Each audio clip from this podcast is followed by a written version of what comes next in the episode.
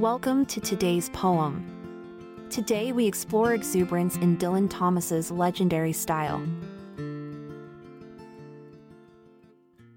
In a town by the sea, where the wild winds blow, lived a lad named Jack, with a heart all aglow. His eyes danced with laughter, his smile, oh so wide. A creature of exuberance, by his side. With every step he'd take, his boots clung to the ground. His laughter echoed loudly, his voice, a joyful sound. His arms would flail about, like birds in the sky. As he skipped in the meadows, oh so sprightly. One summer's eve, when the moon hung low, Jack met a girl named Lily, with a radiance that did show. Her eyes shimmered like stars, cheekbones carved from cream. A delicate beauty, like a poet's dream. Their gaze met, electric, sparks flew through the air. A connection unbeknownst, an allure they would share.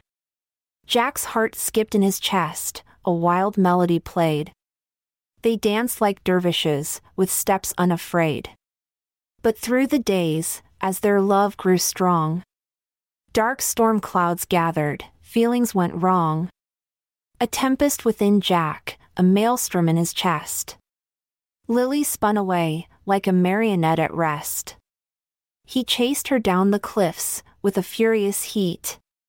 His eyes ablaze with longing, his heart a rapid beat. But she slipped through his fingers, like sand in the tide and he crumbled to his knees, with a scream he could not hide. From that moment on, a change came over him. No longer did laughter come from within. His body grew heavy, his spirit did tire. As he wandered the streets, in a somber attire. The townsfolk watched, with pity in their eyes. As Jack lost his sparkle, his exuberance and demise. But deep inside him, a flicker remained. A longing for happiness, for love to be reclaimed.